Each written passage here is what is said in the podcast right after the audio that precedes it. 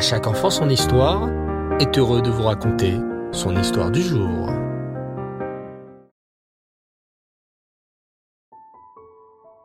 Bonsoir les enfants et Reftov, content de vous retrouver, j'espère que vous allez bien. Baou Hachem, ce soir, nous allons raconter la suite de la fabuleuse histoire de David le cantoniste. Vous vous souvenez les enfants de David le cantoniste? Cet homme fort qui dansait avec les Sifré Torah à la choule pendant Simchat. David était un ancien cantoniste et on voyait qu'il avait beaucoup souffert à l'armée du tsar, car son corps était recouvert de cicatrices. Les enfants lui ont demandé de leur raconter son histoire et c'est ce qu'il a fait. Alors qu'il avait à peine huit ans, le tsar avait envoyé une lettre aux soldats de son village demandant à ce que vingt enfants juifs soient envoyés à l'armée. David faisait hélas partie de ces enfants. Une nuit, deux soldats sont arrivés et se sont emparés de lui. Je me trouvais dans la charrette, poursuivit David. Je ne pouvais pas bouger, mais je voyais autour de moi des centaines de personnes. Tout le village juif était venu pour nous dire au revoir. Soudain, dans la foule, je reconnus le visage de ma maman. Baruch Hashem, pensai-je. Elle était en vie. Je repensais dans ma tête à la promesse que je lui avais faite, alors qu'elle pleurait près de mon lit. Ne jamais oublier la Torah et les mitzvot lorsque je me trouverai à l'armée du tsar. Soudain, je vis que ma mère tenait un petit paquet dans ses mains. D'un geste vif, elle me le lança je réussis à l'attraper, sans savoir de quoi il s'agissait. Ma mère me cria alors. Mon fils, ce sont tes tfilines. N'oublie pas de les mettre et de les porter chaque jour, dès que tu seras bar mitzvah. Ma bar mitzvah, c'était si loin. Je n'avais que huit ans et la bar mitzvah était à treize ans. Mais ma maman avait pensé à tout. Elle savait que je ne reviendrais pas avant ma bar mitzvah. Et son dernier cadeau de revoir, c'était ces précieuses filines qu'elle m'avait envoyées avec tout son amour pour que je reste toujours un bon juif. Nous arrivâmes à l'armée. Je ne vous raconterai pas, mes chers enfants, toutes les souffrances qu'on nous fit subir là-bas.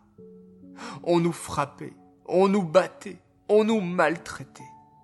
En vérité, ce camp n'était pas seulement un camp d'entraînement militaire pour devenir soldats. C'était un endroit où l'on voulait nous faire oublier que nous étions juifs. À l'armée du tsar, les soldats nous frappaient si nous refusions d'embrasser la croix. Ils nous frappaient dès qu'ils nous voyaient la tête couverte d'une kippa. Mais nous les enfants, nous résistions et petit à petit, c'est moi qui est devenu le chef de notre petit groupe d'enfants juifs. Comme j'étais le fils du Rave, je connaissais beaucoup de Torah, et tous les enfants juifs venaient me voir lorsqu'ils avaient une question. J'encourageais mes amis, je leur disais, mes frères juifs, n'oublions pas la Torah, n'oublions pas les mitzvot que nos parents nous ont apprises.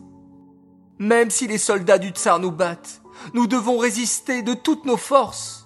Jamais nous accepterons de devenir des chrétiens, de changer de religion. Juifs, nous sommes nés. Juifs, nous resterons. Et c'est ainsi que nous, les petits enfants juifs, oui, les cantonistes, nous continuèrent à faire la Torah et les mitzvot, même à l'armée. Les soldats du tsar étaient fous de colère. Ils n'arrivaient pas à comprendre. Et c'est ainsi que nous, les petits enfants juifs cantonistes, nous continuèrent à faire la Torah et mitzvot même à l'armée. Les soldats du tsar étaient fous de colère. Ils n'arrivaient pas à comprendre comment des petits enfants juifs de huit ans étaient capables de résister à autant de pression.